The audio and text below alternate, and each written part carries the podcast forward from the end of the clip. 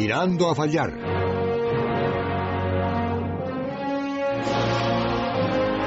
Con Vicente Azpitarte. God's been blessing me. He's going to take care.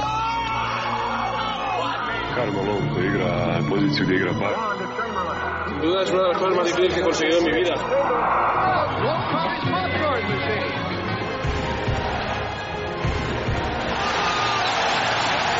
Scotty Pippen. Unos, dos, tres. ¡Olé! ¡Olé!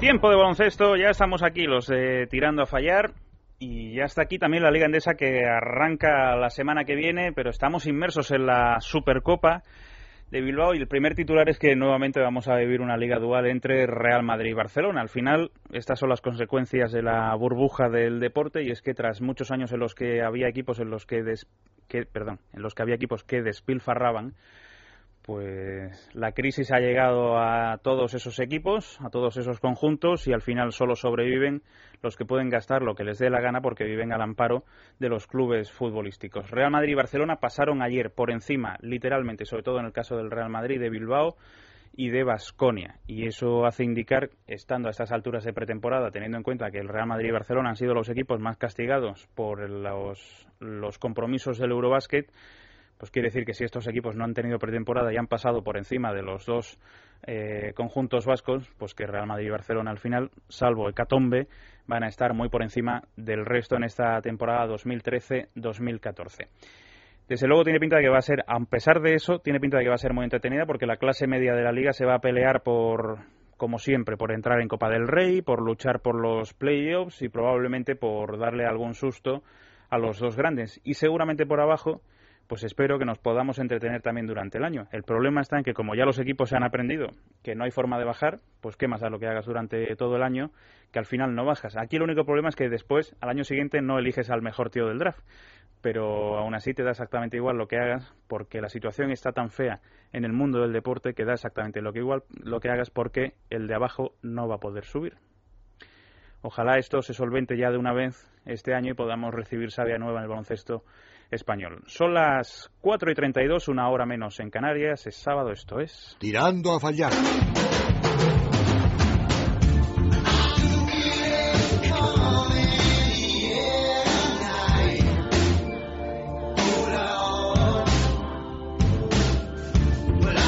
José Manuel Puertas, buenas tardes. ¿Qué tal? Buenas tardes. ¿Qué tal? ¿Todo bien? Pues estoy muy relajado. Muy relajado, Porque sí. estoy viendo bricomanía en la tele. Ah, muy, muy relajado.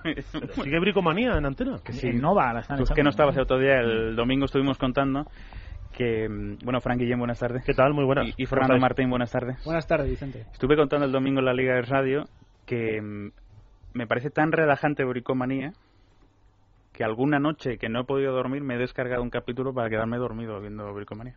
¿Pero la sigue presentando el de siempre? Ya no sé, ya hablo de hace Es que he hecho zapping, ¿no? ¿Sigue habiendo briconsejos de jardinería? Briconsejos Eso, de eso es, jardinería. y- es condición sine qua non. Vale, Si vale. no, no puede haber. Me deja mucho más tranquilo, José. claro, ese, ese, ese momento de plantar el arbolito en la maceta es, es, es básico. ¿no? Sí, sí. Yo Pero- que cuando, pero cuando, vendo, cuando veo bricomanía me acuerdo de, de todos los muebles de Ikea que he montado, entonces eh, en vez de relajarme me estresa. ¿Sí? Sí, sí, sí. Pero a mí me parece, no sé si por el tono, no sé si por mm, las musiquitas o por lo que sea, pero yo me empiezo a quedar relajado. Hombre, ellos consiguen hacer cercano una cosa que no es para nada cercana.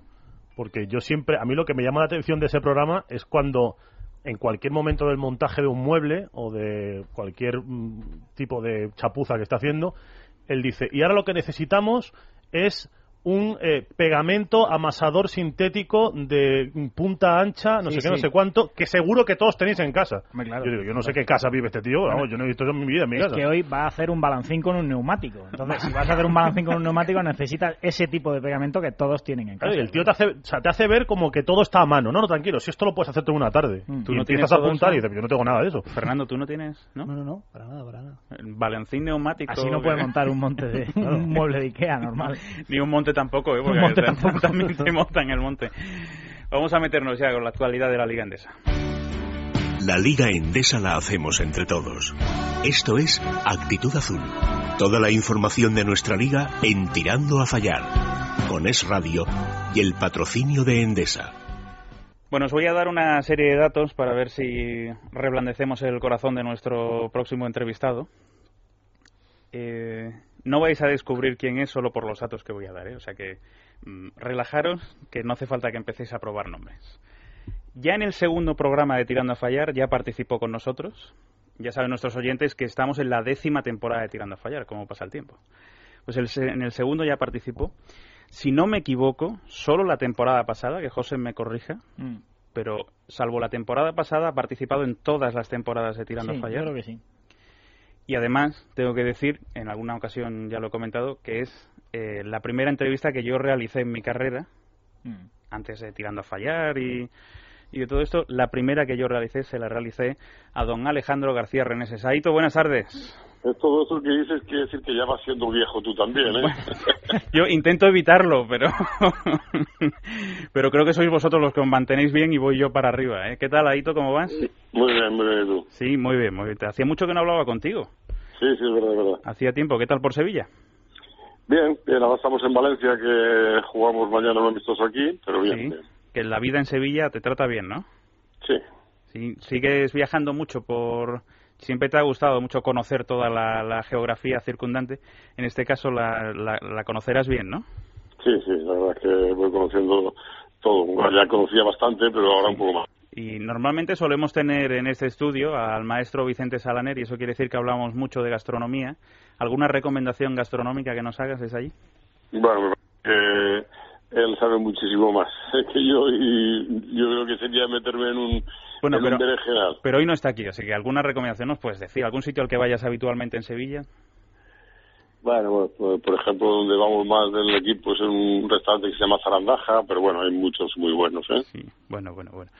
Eh, oye, eh, estaba yo dando datos de nuestra historia personal en Tirando a Fallar, pero este año, si de alguien se están dando datos, es el Cajasol de Aito García Reneses y de esa media de edad. Supongo que esa es de las cosas que a ti te suele gustar, ¿no? Bueno, también me gusta entrenar a más mayores, lo que pasa es que, que en este caso pues parece que batimos el récord de Europa, ¿no? Pero ¿cómo llevas lo de volver a entrenar a juveniles después de tanto tiempo en senior? Bueno, yo creo que lo de los juveniles, pues es verdad que son muy jóvenes algunos de ellos, pero creo que lo más importante es lo que tengan, ¿no? Eh, últimamente recuerdo que, que no es nuestro caso por ahora, aunque ojalá que en los Juegos Olímpicos de Los Ángeles 84 eh, Estados Unidos arrasó a todos los demás, y, pero arrasar, ¿eh? no es ganar, arrasar, y el más mayor tenía 21 años, Michael Jordan y compañía. Bueno, no está mal, ¿no? Como, como antecedente, ¿no? Sí, sí, a ver si podemos decir lo mismo dentro de unos cuantos años. Eh, ¿Cuáles son las características, las características principales de, de este conjunto, Aito? Yo creo que tienen una gran ilusión por ser mejores y eso ya la verdad es que da lugar a, a, a disfrutar, ¿no? Vamos a ver si el aspecto de derrotas, victorias no, no, se- no nos aprieta mucho y podemos disfrutar completamente, ¿no? Bueno, ya sabes que yo nunca estoy solo en tirando a fallar y siempre me rodeo de los mejores, así que espero que no te importe que te hagan algunas preguntas. Encantado. Bueno, a Aito hay que preguntarle lo primero. Supongo que el año pasado, eh, Aito, fue una experiencia muy importante porque lo pasasteis muy mal, sobre todo al principio, y a este equipo tan joven, que buena parte sigue del año pasado, pues le habrá venido de maravilla para ir creciendo y este año poder dar quizá un pasito más adelante, ¿no? Sin duda, yo creo que los que continúan del año pasado, pues van a estar mejor que el año pasado porque han, mejorado bastante. Y luego también espero que, mm, que las incorporaciones pues se adapten mucho mejor, a pesar de, de la juventud de la que hablamos, se adapten mucho mejor a la Liga CB y al equipo. Te tengo que preguntar por un nombre en concreto, que es uno de los nuevos, es Billy Hernán Gómez, que es un hombre del que, bueno, cuando miramos al futuro del baloncesto español, mm, pues a 5, 6, 7, 8, 10 años vista, y pensamos en la selección, muchos no- nos asustamos con el tema del juego interior, y pensamos que es que el juego interior de España, pues pasa porque Ibaka y Mirotic estén con la selección o lo vamos a pasar francamente mal cuando no estén los Gasol. Eh, ¿Puede ser este un nombre con el que hay que pensar sí o sí si crece adecuadamente? Sí, yo creo que habrá como más casos, desde luego, pero Gómez sí tiene algunas condiciones muy buenas. Una de ellas es que quiere mejorar y luego, por otra parte, pues es rápido también. Entonces, si es capaz de, de ir aprendiendo a un buen ritmo, pues probablemente pues, pueda estar entre ese grupo de jugadores que sucedan a los actuales. Fernando. Sí, hola Ito, buenas tardes. Eh, yo quería preguntarte eh, ¿qué, ¿qué, cara va a tener el Cajasol esta temporada. Yo he intentado, he intentado cazar algún partido de preparación por internet, no he podido, pero sí que he leído crónicas, he visto marcadores y hablan de, de, un juego alegre, ¿no? de un baloncesto alegre. ¿Va a ser esa la señal de identidad de, de Cajasol, un juego alegre para aprovechar la energía de tantos jugadores jóvenes? Vamos a ver si podemos, porque claro, no es solamente lo que tú decías hacer, sino también lo que decía hacer el contrario. Hmm. Y muchas veces, pues el rival eh, pues marca el ritmo del partido y tú no sabes imponer el tuyo. Pero desde luego nosotros intentaremos hacer ser más rápidos que el promedio, desde luego. Permíteme un segundo, Aito, porque ya sabes que este año estamos pendientes de, todo. A partir de las cinco y media tenemos el programa de la Liga Es Radio. Se está jugando partido en Liga BBVA entre Elche y Español en Martínez Valero. Y tenemos a nuestro compañero Dani Ortín. Hola, Dani, buenas tardes. Hola, ¿qué tal, Vicente? Buenas tardes. Tenemos gol, ¿no? Tenemos el primer gol de la tarde en Martínez Valero. Ha marcado Coro en un fallo terrible de Raúl Rodríguez, que no ha sabido despejar con la cabeza y Coro en velocidad se ha ido por delante y ha sabido batir sin problemas a Kiko Casillas. Así que primer gol de la tarde ha marcado el Elche, Elche 1, Español 0. Gracias, Dani.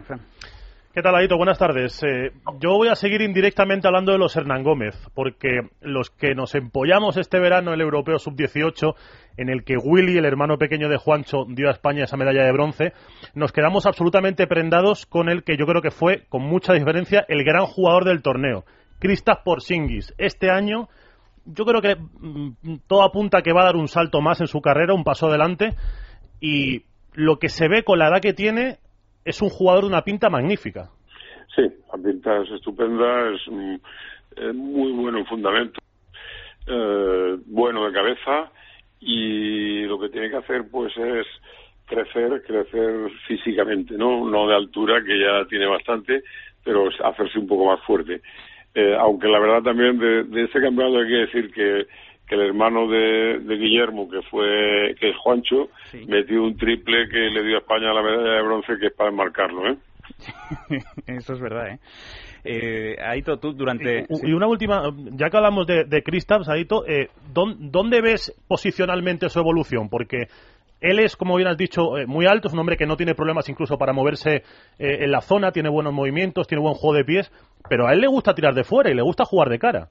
Sí, sí, sí. El año pasado con nosotros jugó de tres, lo que pasa que aún le costaba bastante el, el posicionarse en el campo, no por sus propios fundamentos individuales que son buenos pues en el pase, en el bote, en el tiro, sino un poco por saberse dónde, dónde colocarse en relación a los compañeros y a los rivales, ¿no? Y el año pasado pues, jugó mucho más de tres, este año ya veremos, porque depende también de las necesidades del equipo, pero está claro que, que físicamente no puede pelear eh, cerca del aro mm, porque físicamente pues sale perdiendo con, con el 100% de los pibos que se enfrente. Eh, puedo evitar el decir a algunos, por decir directamente que los grandes jugadores de esta gran camada que nos ha cubierto de sueños al baloncesto español han sido descubiertos y trabajados en sus inicios por ti y que han conseguido ser lo que son gracias a Ito García Reneses. Esas sensaciones que tú has ido acumulando con esos jugadores a lo largo de los años, el de repente ver antes que nadie a, a Ricky, ver a Rudy, ver a Pau, ver a Juan Carlos, Mm, supongo que al final esas sensaciones llegan a ser algo adictivas, ¿no, Aito? Incluso cada año dirás, a ver si encuentro alguno, ¿no? La verdad es que sí, la verdad es que sí, aunque hay que decir que los máximos protagonistas de su progreso son los propios jugadores, pero ya que estábamos hablando de Kristaps y ahora has mencionado a Pau, pues Pau hay que recordar que en, que en los mm, el campeonato del mundo junior que jugaron en, en Lisboa y que ganaron, pues Pau no era de los mejores jugadores del equipo en cuanto al número de minutos de juego.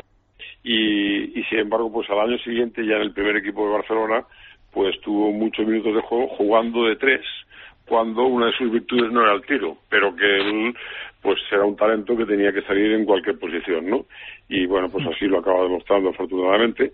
Y es verdad que, que es una cosa que ya la tienes un poco ahí metida en la cabeza, quizás sea por la casualidad de haber tenido tantos buenos que han, que han empezado en el, en el baloncesto profesional, pues al lado de, de lado mío, pues sí que es verdad que quieras o no, pues siempre lo relacionas, ¿no? Sí, Antes Vicente ha mencionado a Ricky, quería saber Aito eh, cómo has visto a, Ricky Rubio en el último en el último europeo. Bueno, todos nos estamos preguntando últimamente eh, qué le pasa en el baloncesto FIBA que no es capaz de, de explotar explotar su juego. No sé, ¿es, es cosa suya? ¿Es eh, eh, producto de las reglas? Pues, pues que le falta. Bueno, yo creo, yo creo que la primera parte del campeonato y la segunda mal. Y no sé las causas porque hay que estar metido dentro para saber cuáles pueden ser las causas, pero no me cabe ninguna duda de que, por ejemplo, ya sea cosa que le acusaban eh, que no tiraba, que no tiraba, que no tiraba, y yo creo que ahora ya pues hay muchos menos que hace, que dicen eso, ¿no? Porque pues se le ha visto con una gran seguridad en los tiros de 5 metros y buscándolos y entonces yo estoy convencido que va a seguir evolucionando y que no se resistirá ni el baloncesto FIBA ni el de la NBA. Hablaba Aito antes de que muchas veces no juega uno a lo que quiere, sino a lo que le deja el rival. Y como no hemos tenido a Aito la pasada temporada, Vicente, en este programa, que hemos dado mucho la tralla con el tema del reglamento y todo eso, y Aito es alguien que lleva el caballo de batalla del cambio de normas en el baloncesto, pues yo le tengo que preguntar, ¿realmente Aito crees que va un día al baloncesto a sentarse y a decir, tenemos un problema, hay gente que se está yendo de los pabellones, hay que cambiar esto ya? o al final estamos mirando para otro lado?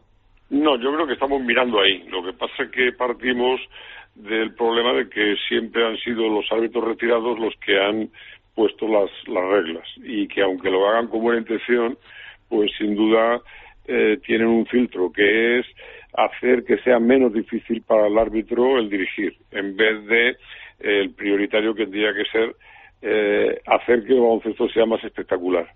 Y yo confío lo que pasa es que las, las cosas de Palacio van despacio y en ese, en ese caso el Palacio es la FIBA, pues eh, evolucione hacia este sentido que nos haga participar a los demás, que quiere decir, pues, no solo a los árbitros, sino a los entrenadores, a los jugadores, a los directivos y hasta a los aficionados para, eh, entre todos, hacer un debate eh, y que mm, busquemos la evolución de las reglas que favorezcan a la espectacularidad del baloncesto. Oye, te acabas de cobrar muchas deudas, ¿eh? Adquiridas durante mucho tiempo, ¿eh, Aito? ¿Por qué? Hombre, porque dices, contra los que me tengo que... O sea, contra los árbitros que me van a pitar no me voy a meter, me meto con los que ya no me van a pitar más, ¿eh? Y se la no, devuelvo, no, no, ¿eh? no, no, no, no, no, no, Yo lo primero que hago es aceptar las reglas como son. Aunque algunas veces me cuesta más como son o, o como se pidan ahora. Digo, me cuesta más porque muchas veces el reglamento pone una cosa y ellos hacen otra cosa que llaman criterio de la cual estoy completamente en contra, porque el criterio tiene que ser el que ponga el reglamento. Pero bueno, eh, yo eh, como entrenador en, vigor, pues soy completamente nada díscolo. Quiero decir que acepto lo que hagan y lo que piten. Ahora bien, como aficionado al baloncesto, pues procuro que la evolución sea lo más positiva posible. Dame un segundo, te prometo que este es el último parón, pero certificamos el descanso en el Martínez Valero. Dani Ortín descanso, se va con el marcador de 1-0 para la leche, vale el gol de Toro que le marcó a su ex Elche 1, Español 0. Gracias, Dani. Mm, retomando lo que dices, y por permíteme que te haga este comentario sin ninguna acritud, pero dices que te, te, ajustas a lo que dicen las normas, pero no a la interpretación de las normas. Yo te quiero preguntar cómo, cómo sigue tu situación con los micrófonos en los tiempos muertos, porque está en normativa, pero es algo que, por lo menos desde fuera, sabemos que no te suele gustar. Sí, yo digo, bueno, me gusta, pero acepto directamente que entre porque no me queda más remedio. Pero no me gusta no porque, por otra cosa, que se está transformando lo que realmente es importante, ¿no? Que es que ese tiempo muerto se aproveche en beneficio del equipo. Y aquí, pues yo creo que hay muchos que cambian o cambiamos forma de transmitir en el tiempo muerto mmm, porque, pues, mmm, es público, ¿no? Y eso, pues, es muy fácil de entender. Eh, mm, si tú en un momento determinado pues quieres eh, mm, recriminar algo, mm, el efecto que buscas es que eso resulte eh, positivo para que el pues rectifique esa situación. Y entonces, si lo haces públicamente, pues muchas veces el jugador está pensando, si ya le molesta que lo diga delante de, los, de los, sus compañeros, imagínate delante de todos los televidentes entonces no consigues ese, ese efecto de que de que mejore ese aspecto. Por tanto, en los tiempos muertos, por lo que hacen el estar presente en los micrófonos es que muchas cosas no las callemos. Aito, te voy a cuestionar sobre otro jugador de, de tu renovada plantilla. Eh, dicen que ha llegado tarde a Europa, o que por lo menos alguno dice que, han, ha esperado más de lo normal. Eh, Marcos Mata, después de verle este verano en ese eh, bueno, torneo americano con Argentina, de ver la buena cara y los buenos partidos que ha hecho, ha, causado buena impresión. Claro, ellos tienen allí un problema grave con aquello del relevo generacional. Y a uno de los que se apunta en Argentina siempre es a Marcos. Yo no sé si tú piensas que le puede estar hecho de esa pasta. Hombre, sin duda, lo que pasa es que también a Argentina le pasa algo parecido a España, ¿no? Que cuando tienes a Navarro, a Pau y a todos los que tenemos ahí ahora, pues ellos han tenido a Ginóbili, y Uy, ahí, ahí to- es mueve, llegar a ese nivel. Mueve- Es un problema parecido de Argentina que el de, del de España, ¿no? Pero bueno, Marcos está, está ahí colaborando. José. Eh, bueno, sí, yo tenía que preguntarle a Ito también, porque eh, de todo el verano que hemos tenido en el programa, a mí hay una frase que me llama la atención, que la dice Sito Alonso, eh, Aito, que nos dice que actualmente en la Liga Endesa hay americanos cobrando en un año lo que antes se cobraba en un mes. ¿Tan así está la situación? Sí, sí, la verdad es que el- eh, hay un desnivel impresionante. Eh, en primer desnivel está entre algunos equipos el presupuesto que tiene este año en relación al que tenían el año pasado y en relación al que tenían hace dos años y hace tres no tiene nada que ver, aunque hay otros equipos que afortunadamente pues, no les pasa eso.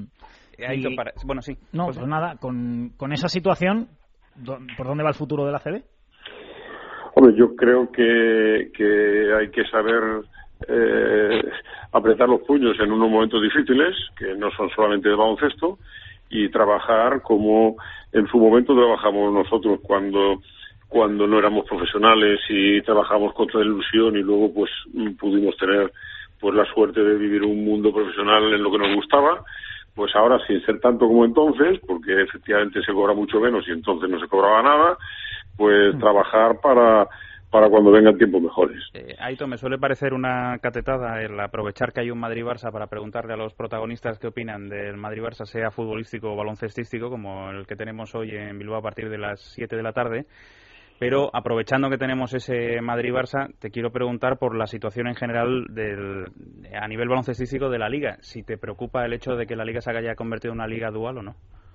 Bueno, sin duda que lo es, sí, pero realmente la solución es muy difícil y no para tratarla aquí en cinco minutos, pero hay que buscar eh, sistemas que no vayan en lo que a mí me tocó vivir en su momento, cuando era entrenador del Barcelona, que era pues intentar reducir a los de arriba. Yo creo que a los de arriba no hay que no hay que igualar por abajo, en definitiva, y hay que buscar fórmulas imaginativas para que la competición siga siendo interesante, a pesar de que, pues lógicamente, los que más posibilidades tienen, pues puedan estar más arriba.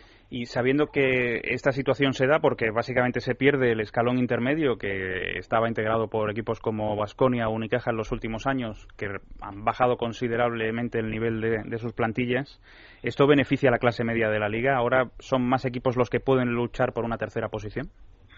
Bueno, yo creo que alguno puede ser que haya bajado, pero no creo que sea el caso de Valencia, de Zaragoza, de Gran Canaria, de, Málaga, esos no han bajado. Es decir, puede ser que Vasconia sí haya bajado económicamente, mm, aunque mantenga un equipo bastante competitivo, pero de los otros no. Mm, ahora, tampoco se puede comparar esos presupuestos con los presupuestos del Madrid de Barcelona. Eso está claro. Bueno, Aito, que sabes que nos encanta charlar contigo. Que Igualmente. Ha sido un placer que tengas un magnífico año con los pipiolos y que seguro que nos lo pasaremos muy bien eh, contando todo lo que hacéis desde Sevilla. Un abrazo fuerte. Abrazo. Gracias. Tirando a fallar. En la vida y en el baloncesto, el talento, el afán de superación y el trabajo en equipo son los que te llevan al éxito. Esto es Actitud Azul. Endesa. Luz, gas, personas. Empresa colaboradora de la Copa del Mundo de Baloncesto 2014. Tirando a fallar. Con Vicente Azpitarte. Que te llama mucho la atención, ¿no? Cómo, cómo piensa en Pau, ¿no? Cuando habla de Porzingis, inevitablemente, se, bueno, se le va y se nos va a todos la cabeza hacia Pau Gasol. Y es verdad que, te lo comentaba ahora, creo que hay una materia prima muy similar a lo que es el joven Porzingis de lo que era el joven Pau. Lo que pasa es que ya llamarse Porzingis, poco, ¿no? Kristaps, él le llama Kristaps y queda mejor. Sí, sí, sí. ¿Qué te parece a ti? No, bueno, yo creo que es muy interesante, ¿no? Siempre hablar con Aito, habla claro y, y la verdad es que no se, no se queda nada dentro. Eh, solo, bueno, él ha aludido al, al tema de las reglas, que hemos hablado aquí muchas veces de, de cómo hace falta ¿no? que, que el baloncesto dé un paso hacia, hacia adelante. Eh, bueno, hay una regla que ya está aprobada por FIBA, pero que va a entrar en, el, en la temporada siguiente, 1 de octubre de 2014, que es... Como la de si tú haces un mate y antes de que caiga el balón lo vuelves a coger, haces otro, ¿no? Sí, Esa fue el- una que el- propusieron, ¿no, José? ese- ¿Cómo Sí, fue? sí, creo que fue el Corea del Norte o algo así, ¿no? Ese es el doble mate de Sí. la cabra, de El Manigold. Sí, pero me parece que fue... No, no, lo- Corea del Norte no. Fue, me parece que nos lo contaba. mm, eh, ¿Cómo se llamaba? Jefe de los árbitros en. Víctor no, Mas. Víctor Mas. Que nos lo contaba Víctor Mas cuando empezamos a hacer el debate el año pasado sobre los cambios en el reglamento. Sí, sí. Que nos dijo que hubo un tío, yo creo que era chino, no, no, no Bueno, sí, era... era- porque dudo mucho que dejen entrar a un norcoreano, más bien dudo mucho que dejen salir a un norcoreano para ir a este tipo de reuniones. A reunirse con un americano, ¿no? Entonces, me parece que era un chino, un taiwanés, no sé qué, que propuso que los mates que tú hicieras, el ma- como el que dices tú del Manigold, de cuando haces el mate, lo vuelves a coger el balón y vuelves a hacer un mate, que contarán cuatro puntos en vez de dos. Imagínate en eso, con la perversión de la regla, la de tortas que habría al tío que hace el mate para que no cogiera el balón después. Le pondrían a caldo, ¿no? Todos en el rebote allí zurrándole al tío. Fíjate, yo recuerdo en mi infancia que el PC Basket 4.0 tenía un bug, Ah, que Es se verdad, un error entraba. En Sí, el que tú verdad. podías tirar un triple y el triple Eso entraba es. dos veces. Sí, sí, sí, sí. Entonces hacía jugada de 6 puntos. Hablando, tú perdías de 5 a falta de 10 porque- segundos y decía, voy a por la jugada de 6 puntos. pero es verdad que visualmente era como si el balón se quedara enganchado Sí, en la red correcto, y volvía a entrar correcto. nuevamente. sí. Esos triples frontales que entraban dos veces. que hablando así de, de reglas extrañas, yo en, en 2011, durante el Europeo de Lituania, tuve la inmensa fortuna de, de jugar un partido en la Academia de Marchulenis. ¿Así? Sí, Eso no allí- me acuerdo yo. sí. Allí tienen un... ¿Pero tú solo? Eh, no, con Contra. Jesús Pérez Ramos, compañero ¿Ah, sí? del mundo deportivo, y... Y y en- Paquito Rabadán no faltaría ahí. No, no, no, no. ¿No? Jugábamos contra entrenadores Estaba en de... el Ágape después. Jugábamos contra entrenadores de la academia. Y allí tienen una regla que dice mucho de lo que son los lituanos, que es que si tú metes el tiro eh, y coges el rebote, o sea, después de que pase por ganas, coges el rebote, tienes derecho a volver a tirar. Como, como si tú, a ver, tú tiras, muy no- metes el Mi tiro y equipo- coges el rebote Mi equipo anota. Entonces Sí. yo me peleo por coger por el balón coger- que cae del aro. Exacto. Pero no el y lo saco inmediatamente. Y, y- y, claro, y los lituanos. Muy norcoreano eso también, ¿eh? Sí, sí. Se Sí, lo sí. pasas a un lituano solo en la línea de tres, lo más probable es que la meta.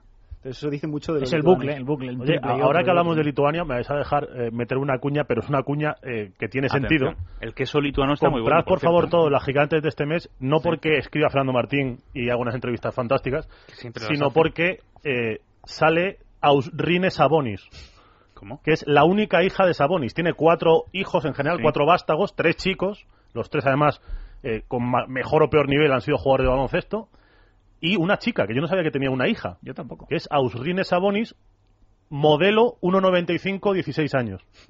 Ya creo que con eso lo digo absolutamente todo. ¿Pero tiene la cara del padre o qué? Ha salido a la madre. Ah, vale, vale. Rubita, tal. Que hemos perdido el hilo. Voy a decir la regla en concreto porque al final hemos dicho Pero- 80 pero eso- reglas y ninguna es habitual, es habitual aquí. Ese, eh, después de rebote ofensivo, el reloj no vuelve a 24 sino a 14. Sí. ¿Vale? Ah, es esa, verdad. es esa verdad. regla está aprobada para octubre de 2014 y Es yo verdad, creo que está muy bien, ¿eh? va a tener un efecto importante en, en el, favoreciendo el baloncesto ofensivo. De todas maneras, eh, las reglas es verdad, hay que favorecerlo, pero el año pasado vimos que con las mismas reglas se puede jugar mejor y se puede jugar más Sí. bonito. El año pasado, Un respecto, saludo para Pablo Lasso, ¿no? Respecto, exacto, sí. El año pasado, la temporada pasada, respecto a la anterior, se vieron nueve puntos por partido más de promedio. Que es, que es, una- es un aumento muy significativo. A mí hay una que me sigue pareciendo la clave, que es la falta táctica. Cuando eso se penalice de verdad, Sí. El abrazo de Pero eso. Ahí está. eso en el Eurobasket eh, empezaron a penalizarlo en la primera fase, ese tipo de faltas, y luego ya en la segunda fase ya pasaron al ayer Grimao nada más salir a la cancha pega un abrazo a un jugador del Madrid, no recuerdo ahora mismo quién, y ¿qué pasa? Saque de banda. Mientras eso siga siendo así, tenemos un problema. Brevemente, Fran. No, totalmente de acuerdo. Pero es que yo creo que al final en, no se puede ser. en el criterio Totalmente de acuerdo. impera eso. O sea, impera que en teoría se tienen que penalizar, pero Bueno, al final aquí- está en el árbitro aplicarlo, ¿no? Cuando entra Mariano Alonso al estudio de Tirando a Fallar, nos callamos todos porque llegan los servicios informativos. Hola Mariano, buenas tardes. ¿eh? Buenas tardes, buenas tardes. ¿Todo bien, Mariano? ¿Cómo están ustedes? Sí. Estupendamente. ¿Sí? ¿Todo controlado? Todo controlado. Sí, incluso para dentro de un par de semanas todo controlado. Para dentro de un par de semanas todo controlado, con, en fin, con cierta cautela. Con cierta cautela, se nos casa. ¿Se puede decir o no? Tenía pinta de eso, ¿eh? ¿Se puede Pintaba decir o no? Sí, sí. Ya lo has dicho. También le han, le han hecho falta táctica a Mariano, ¿no? Le ha hecho falta táctica, el abrazo de los. Bueno, suena Mike Sánchez de fondo. Ya sabéis que por orden de don Vicente Salanet ya tenemos que despedir siempre la primera parte con Mike Sánchez. Volvemos a las 5 tras los servicios informativos.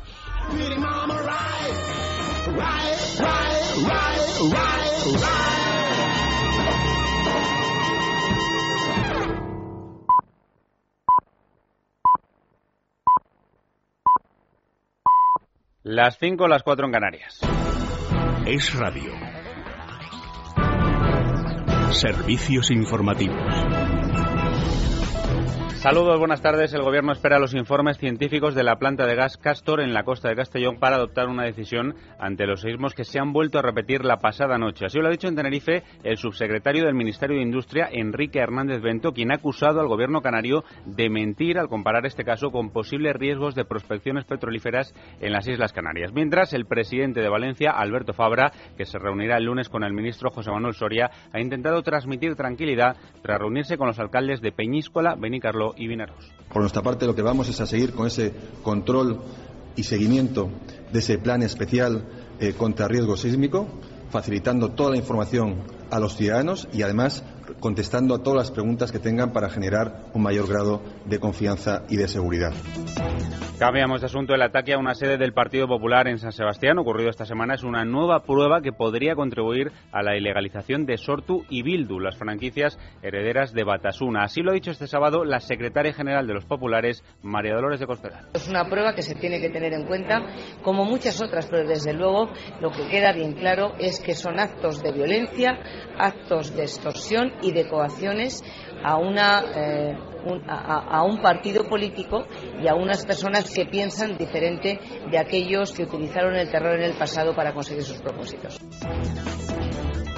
En Baleares, tras las votaciones de los docentes, solo Formentera mantiene la huelga educativa en las islas que cesa en Mallorca, Menorca e Ibiza. El gobierno insular acepta que su modelo trilingüe, que acaba con la inmersión obligatoria en catalán, sea optativo en secundaria. Su consejera de Educación, Joana María Camps, ha estado esta mañana en el programa Sin Complejos de Es Radio y mostraba su satisfacción por el comienzo del fin de estas protestas. Estamos satisfechos y, dispuestos a, seguir negociando. Muchos ya no entendían que, que, sus hijos no pudieran acudir a las aulas. Eh, Yo siempre he repetido que los niños se deben dejar al margen de cualquier negociación de adultos, que si hay discrepancias laborales o de otro tipo, se deben resolver en las mesas de negociación.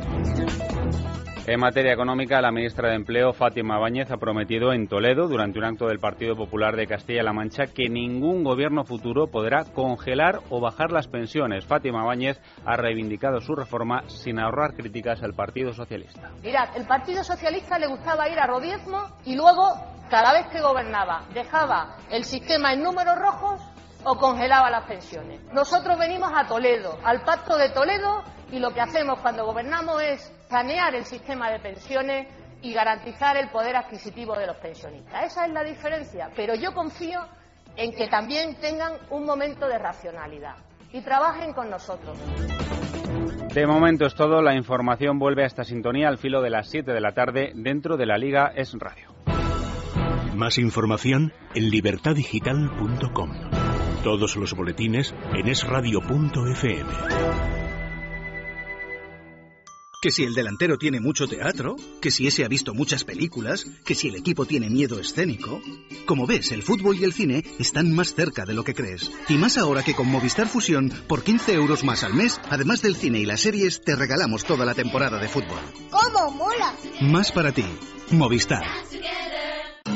¿Jamón serrano o ibérico? ¿Ibérico de cebo o de bellota? Si elige Redondo Iglesias, acertará seguro. En Redondo Iglesias son maestros del jamón desde 1920. Recuerda, en Ibérico o Serrano, Redondo Iglesias es la mejor elección.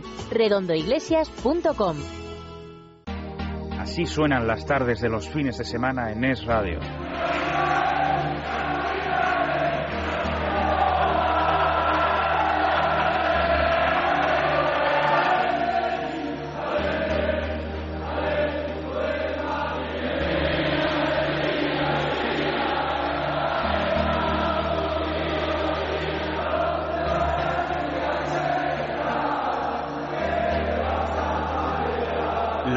Con Vicente Azpitarte es radio.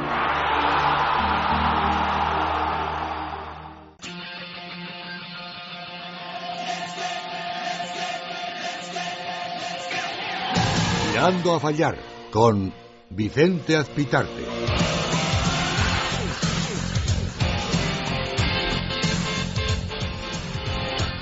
Continuamos en el radio, en Tirando a Fallar. Venimos de charlar con Aito García Renese. Siempre es interesantísimo hablar con don Alejandro. Y continuamos con José Manuel Puertas, Fernando Martín y Fran Guillén en esta, este fin de semana que estamos viviendo la Supercopa de, mm, de la Liga Endesa en Bilbao. Eh, Ha hecho un aporte muy interesante la Supercopa, para mi gusto, y es que al Barça de básquet sí le queda bien la camiseta a la señora, ¿eh? Oye, Pues yo ayer pensaba que al contrario, que me gustaba más en fútbol. A mí es que en fútbol no me ¿Qué ha pasado con la camiseta de mangas del Madrid? Eh, tengo entendido que la van a utilizar en, en ocasiones especiales, en partidos concretos, pero ni mucho menos toda la temporada. ¿Ah, sí? Pues un poco como lo hacen los NBA, ¿no? Al final no sí, al final, año, ¿no? en la temporada pasada Golden State Warriors fue el primer equipo que las utiliza y las utilizó en tres o cuatro partidos. Eso sí, se agotaron. Eh, Claro, la sí, sí, utilizaron sí. en tres o cuatro partidos y se agotaron, que es, es el, el objetivo principal de, de sacar una camiseta con mangas para jugar al baloncesto. Sí, porque hay muchos en las Summer Leagues, muchos jugadores que han dicho que son incómodas. Sí, de, pues de hecho, eh, antes se jugaba con camisetas, había universidades que jugaban con camisetas de, de manga corta y, y- y decidieron renunciar a esas precisamente por eso, porque, porque eran incómodas. ¿Cuándo vamos a llevar a José al Sushi Shop? Pues ya va siendo hora, ¿eh? Sí, el jueves triunfó Frank en el Pues, Sushi Shop. es verdad, pues, es verdad. Estoy planeando ya un fin de semana en Madrid, así que tú eres- ¿a ti te gusta el sushi con, o no? con José me, me voy a limitar a ir a almorzar. Sí, ¿no? si no te importa. ¿Y eso por qué? déjalo, déjalo. ahí. Que- pero tú, tú, has ¿Tengo mala probado- fama o qué? ¿tú has probado el sushi o no, José? Sí, pero el que he probado no es, no es bueno. o sea que no, no, no, realmente no lo he probado. Sí, pero entonces te va a gustar, ¿eh? He probado sushi de, de wok, de chino, entonces No, es como si no lo hubiera probado. Por favor. Ese es el sushi, ¿no? De, de granel, ¿no? Sí, sí, eso es, a granel, exacto. sushi a granel. Exacto. Bueno, vamos a hablar de un tema muy interesante. Hoy se ha presentado la... ¿Cómo, cómo es, José? tienes mosqueado con lo de las cenas, ¿sí? ¿Te tengo mosqueado? ¿Por qué? ¿Qué, qué fama tengo yo de no poder ir a cenar o qué? No, no, no, no, Ah. ni mucho menos es por tu culpa. Ah, Que bien, no, que no, no, que no tiene nada que No, ver no eres contigo. culpable de ello.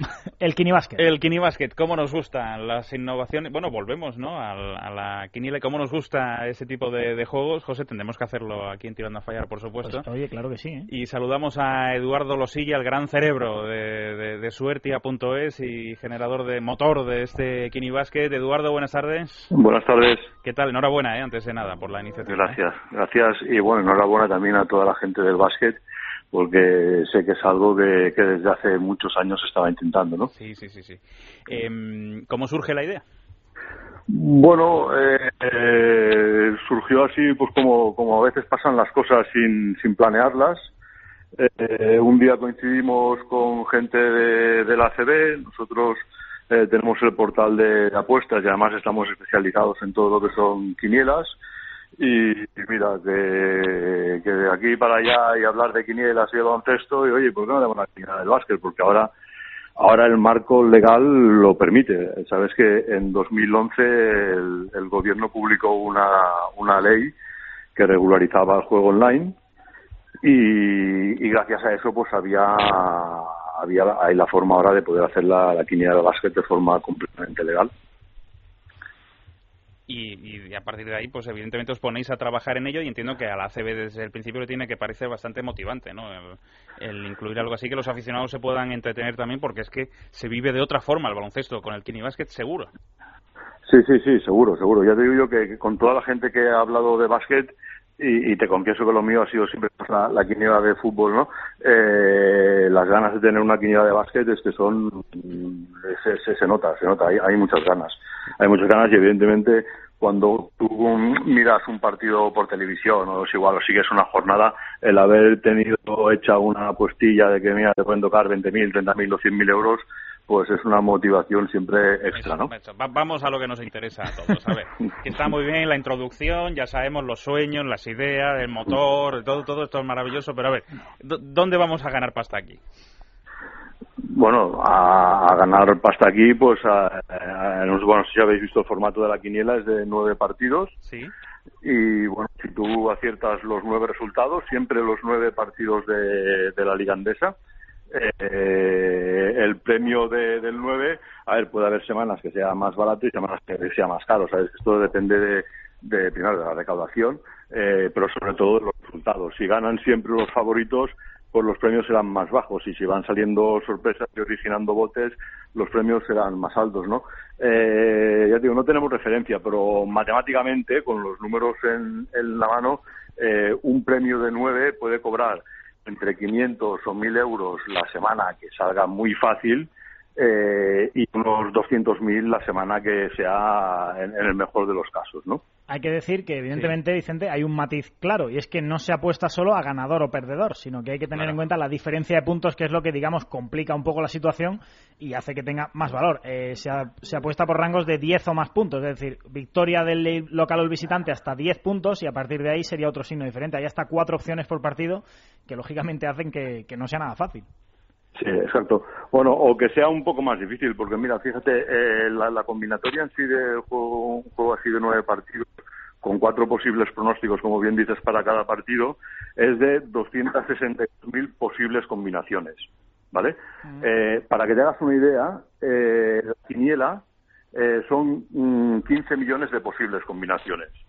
Y por abajo, para que te hagas otra idea, la lotería de Navidad, mm, para poner un ejemplo, en el bombo hay 100.000 bolas.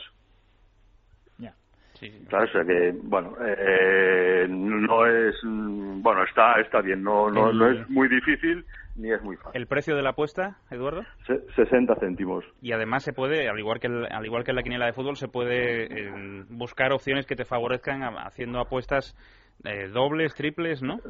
Sí, dobles, triples y en este caso cuádruples, porque puedes marcar los cuatro posibles resultados. Un Fernando, cuádruple a tope, ¿eh? Yo a Fernando Claro. le estoy viendo ya aquí enganchado, ¿eh, Fernando? Te- Sí, no, yo quería preguntarte, eh, Eduardo, ¿dónde se puede eh, dónde se puede jugar? ¿Es exclu- exclusivamente por internet o se puede sellar el boleto en algún No, exclusivamente por Internet. Como os comentaba antes, la ley está que, regula- eh, que, que ha permitido poder hacer esto es una ley que regula el juego online. Por lo tanto, solo se puede jugar eh, por Internet. Sabes también que las, las apuestas en sí eh, luego se regulan las físicas, o sea, poder jugar en una tienda se regula en cada comunidad autónoma. O sea que, tal y como está eh, hoy en día, habría que hacer 17 kinibasques cada uno para la comunidad, ¿no? Entonces, para jugar por Internet, hoy en día hay tres portales donde puedes entrar y ver la primera, el primer boleto ya. Uno es kinibasket.es, el otro es la web de acb.com y el otro es el portal donde se realmente hace ese juego que es suertia.es.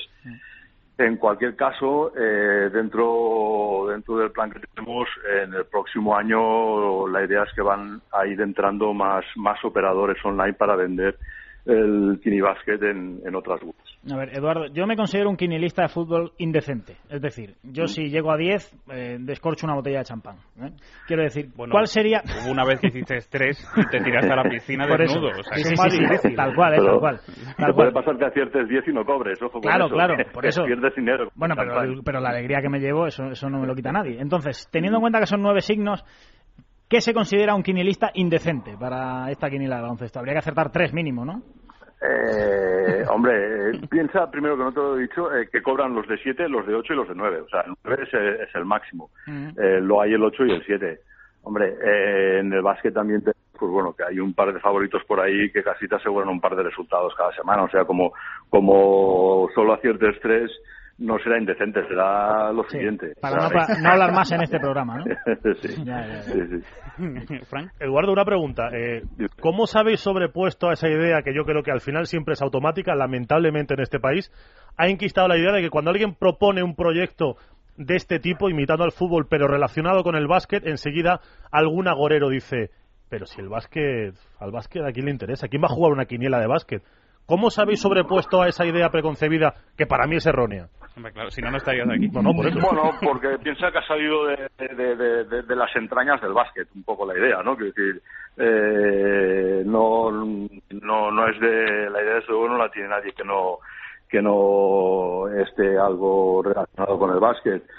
Entonces, bueno, evidentemente no vamos a comparar con la quiniela de fútbol porque aquí hay dos, dos hándicaps. Bueno, a ver, el- al final el fútbol mueve unas masas y el, y el básquet mueve otras, ¿no? Y luego también hay el hándicap de que, bueno, el fútbol lo puedes jugar en cualquier tienda que te encuentres paseando por la calle y el Kinibasket lo vas a tener que jugar por internet.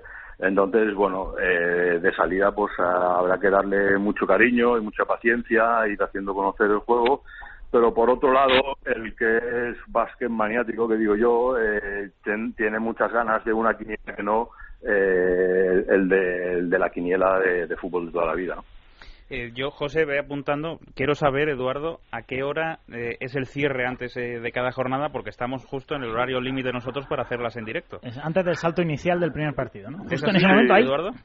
Sí, sí, son 10 minutos antes de que empiece el primer partido de la jornada. O sea que podemos esperar a saber lesionados y cosas de esas, ¿no? Sí, sí, sí, sí, hasta 10 minutos Bueno, antes del primer partido. eso está muy bien, José, pero a nosotros entonces, nosotros las podemos hacer siempre en directo, ¿no? Pues si empieza la jornada a las 6 de la tarde, sí. Sí, sí, sí, sí. Bueno, no. Bueno, No, podemos hacerla, sí, sí, sí. como hacerla, sí, claro. Sí, Sí, sí, sí, sin claro, problema. claro. No, no, no, no. Yo me veo ya los sábados haciendo en directo el Kenny Basket aquí en Tirando Fallar. ¿eh? Sí, normalmente en todos en todos los juegos eh, todos apuramos hasta el último, si no hasta el último minuto, sí hasta hasta el último par de horas antes de, de que empiece. No quiero decir, eh, eh, en la quiniela cuando más se juega es los sábados a la mañana. En la primitiva que se sortea el jueves cuando más se juega es el jueves por la tarde. Y en el basquet además, pues bueno, los, los, los las apuestas deportivas, pues te interesa saber si hay lesionados, si no hay lesionados y la última hora de cada partido, ¿no? Bueno, puede ser genial aquí haciendo las quinielas en directo cuando Vicente Salaner me obligue siempre al Madrid a ponerle un uno más. No le puedo sí, poner sí. un uno a secas, tenga que ser siempre uno más. Sí, porque cu- cuenta el matiz. eh, ¿en, en qué consiste la diferencia entre el más y el simple? Sí, o sea, ah, tú puedes pronosticar. Aquí hemos quitado los empates, ¿vale? Los empates no valen. Se acaba el resultado que vale es al final de la- del partido con las prórrogas. Por lo tanto, puedes apostar porque gana el local, que es un 1, o porque gana el visitante, que es un 2. Pero Ahora bien, dentro mm, del 1 y del 2 tienes el 1 más, que es que gana el local de más de 10 puntos, o el 1 pelado, para entendernos, que es que, que gana el local de hasta 10 puntos. Y por la victoria del visitante lo mismo, tienes el 2, que es que gana el visitante por hasta 10 puntos, y el 2 más, que es que gana el visitante por más de 10 puntos.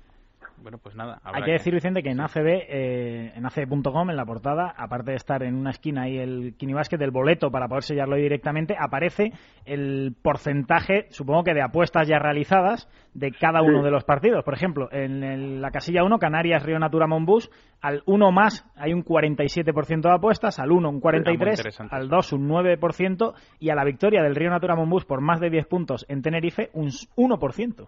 Ese, ese es un dato muy atractivo que va a estar todos los días publicado tanto en acd.com bueno, como en las webs que te he dicho antes. Y es muy atractivo a la hora de hacer tu pronóstico. eh, una de dos, si un partido no lo tienes claro, evidentemente, si la mayoría de la gente juega al 60% al uno más, es que tiene mucha pinta de ser eso.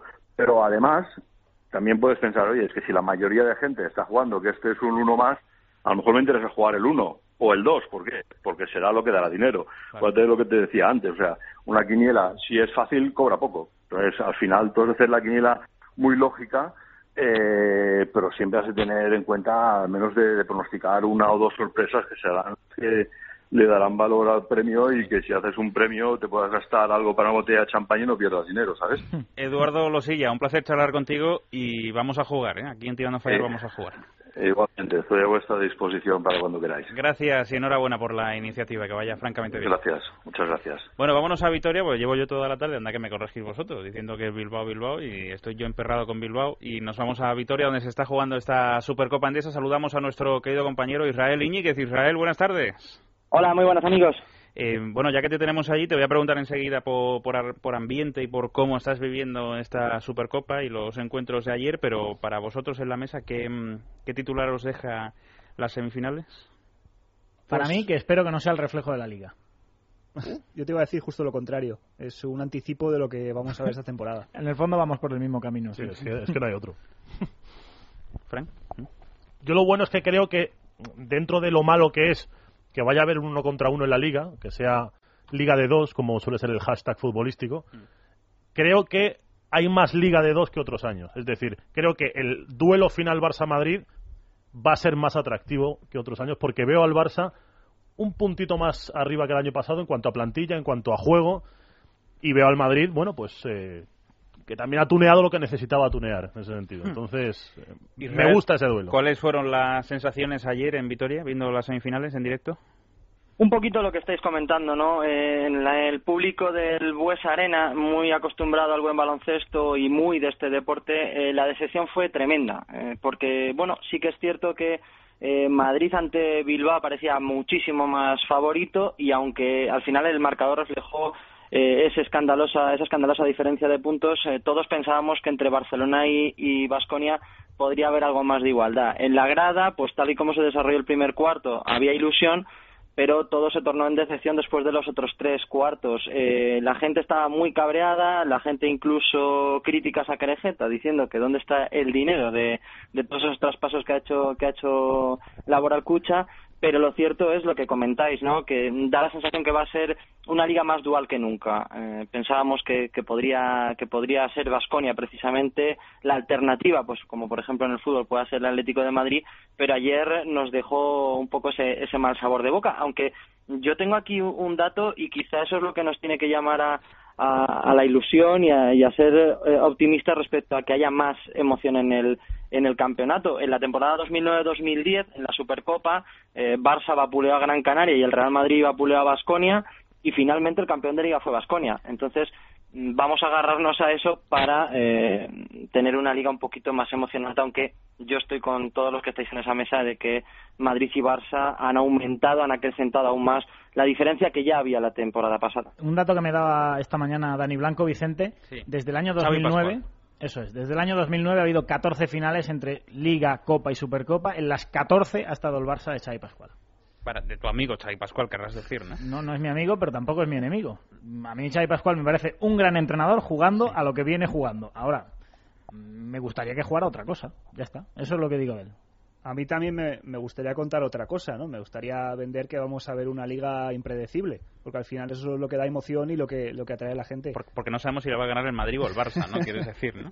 Claro, Ah, no, yo al final veo un, un tú a tú Madrid-Barça por todos los títulos y dejaría ahí en, en duda la Copa del Rey, eh, por lo que siempre decimos que es un torneo especial, pero a ver si hay una sorpresa de, de una vez, porque llevamos.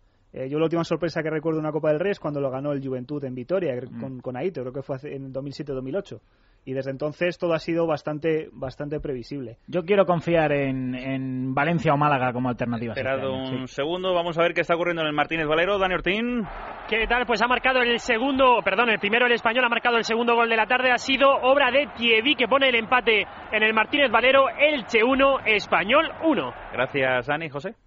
No, insisto, que mm, yo creo que la caída de, de caja laboral, de laboral cucha, pues es que parece casi imparable en los últimos años. Ojalá que se mantenga ahí, que pueda pelear en la Euroliga, pero me da la sensación de que va para abajo. El equipo que yo veo fortísimo hasta el momento es Valencia, que es un equipo que yo creo que es el que está más cerca de los dos primeros. Eh, ahí está. ahí está. Claro. Me- Y, Me has quitado un comentario que iba a hacer ahora, pero bueno, que lo voy a perfilar igualmente. Sí, no, y simplemente a ver qué es capaz de hacer Joan Plaza en Málaga. Porque tiene un equipo quizá un poco peor que el año pasado o del mismo nivel, que el año pasado esa plantilla para mí era la tercera de España e hizo el ridículo, hay que decirlo así. Y si Joan Plaza es capaz de sacar a ese equipo lo que tiene, puede estar ahí peleando en semifinales y ¿por qué no?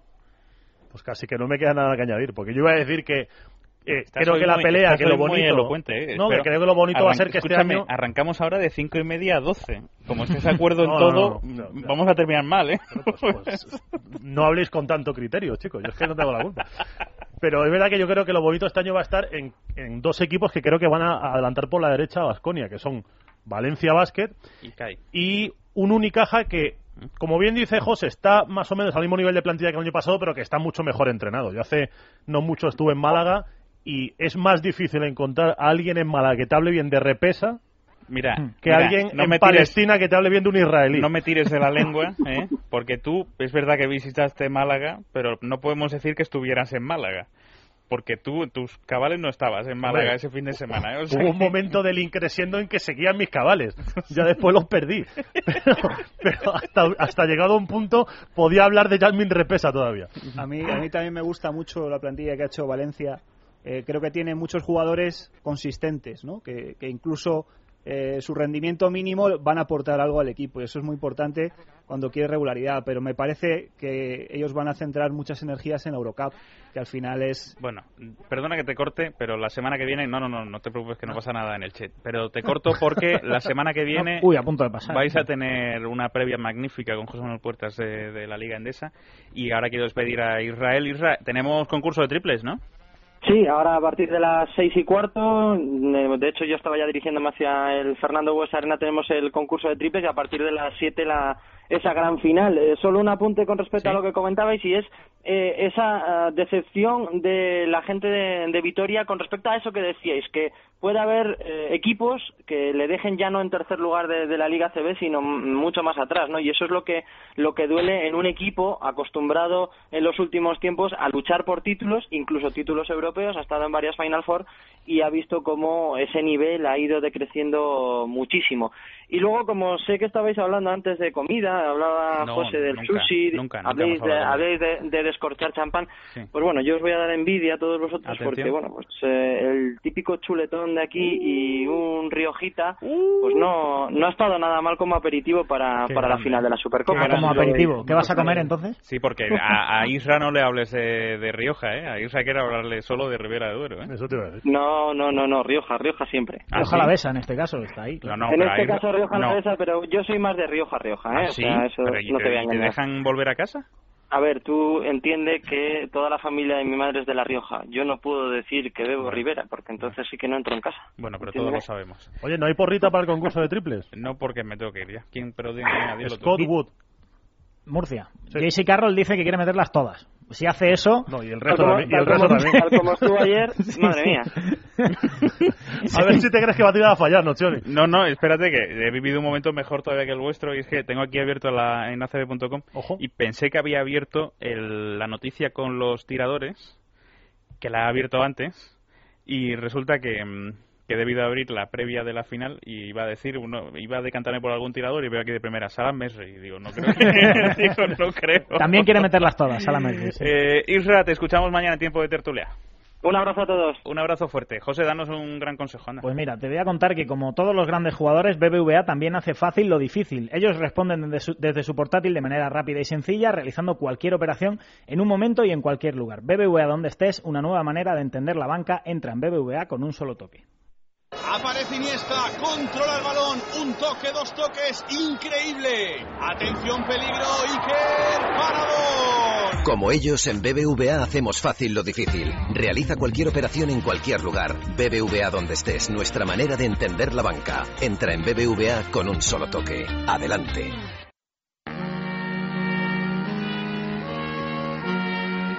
Um, in this fall, I'm going to take my talents to South Beach and um, join the Miami Heat.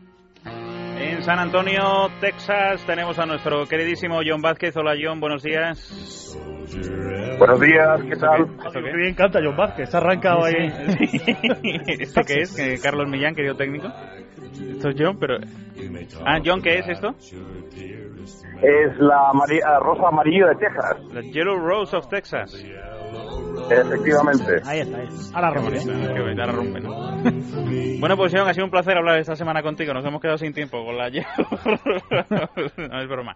Eh, pero tenemos muy poquito tiempo. Eh, empiezan los Global Games esta semana, ¿no? Efectivamente, con sabor internacional empieza la NBA con los Global Games en la temporada, de- en la pretemporada, perdona. Eh, de hecho, hoy arranca los Oklahoma City Thunder en Istambul contra el Fenerbahce y ya hay un total de 116 partidos, eh, no solo los Global Games, sino también la pretemporada que arrancan, así que la, el mono que haya tenido la gente de partidos de NBA, pues se acaba ahora. Bueno, Vicente, Oklahoma ha ganado en Estambul 81-95 a Fenerbahce y mañana, y si no me equivoco es mañana, ¿no? En Bilbao, Sí, Bilbao. Filadelfia. Bilbao, Filadelfia. ¿Qué esperáis vosotros de, de este encuentro? Estamos hablando de los Sixers que pueden ser el peor equipo de la temporada de la NBA. Sí, porque en Bilbao al que ayer le metieron una... Sí, pero bueno, eh, hablamos de Bilbao Basket que ha perdido a Basiliadis y Lamont Hamilton, sus dos máximos anotadores de la, de la pasada temporada, y a Nikos Zisis que era el cuarto o el quinto.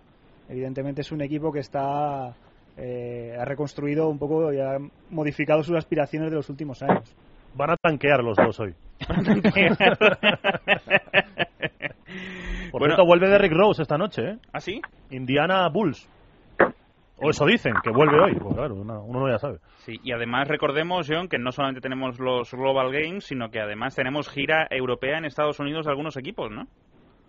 Eh, Exactamente, el CSK o el CSKA, como les llama aquí Moscú, el equipo de Torre Messina, eh, jugará dos, ah, dos partidos y el Maccabi jugará tres en Estados Unidos, uno contra los Grizzlies, eh, me parece que es el día 13, y, y los otros partidos pues desde a partir del día eh, 8 hasta el 13, cinco partidos en total los dos equipos europeos. Lo más curioso de esto es que es el Maccabi Haifa.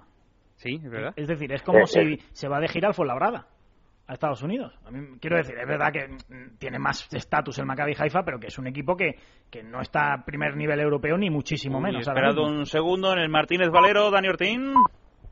Segundo de leche en el Martínez Valero, lo ha marcado de nuevo Coro, que de nuevo le marca a sus ex. Elche 2 ha sido el más listo Coro, Español 1. Gracias, Ani. Son las cinco y media, una hora menos en Canarias. Vamos despidiendo, John, que tenemos que arrancar con la Liga de Radio. John, no pueden arrancar los Global Games sin que nos digas la temperatura que hace en San Antonio hoy. ¿eh? 30 grados y un sol espléndido. Baja la temperatura, siempre está el sol espléndido en San Antonio. Yo no sé cómo lo hace John, que siempre sale el sol. Siempre. Por San Antonio siempre sale el sol. John Vázquez, un placer. Te escuchamos la semana que viene.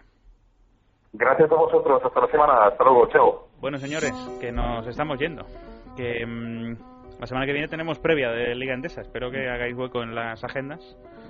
Eh, tendremos dos horitas de programa de Tirando a Fallar para analizar todo lo que va a ocurrir en la temporada 2013-2014. Fernando Martín, Un placer, Vicente. nuestro, sabes que, que es nuestro.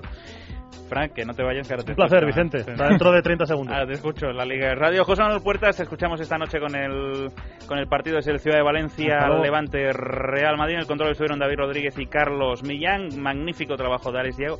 Es que Alex Diago es el, es el pivotal player de, de, de este el equipo. blockbuster Si no- player. Si no, no, no, no Es el Sergio Rodríguez de Es el a Fallar. all-around player de, Totalmente. de este equipo. Vamos a seguir diciendo alguna Es el pálida. combo No- player. No falta, exacto, no Clutch faltaba el player. combo, clutch player. Es el swingman. Combo guard.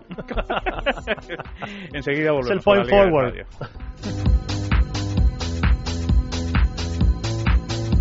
Tirando a fallar con Vicente Azpitarte.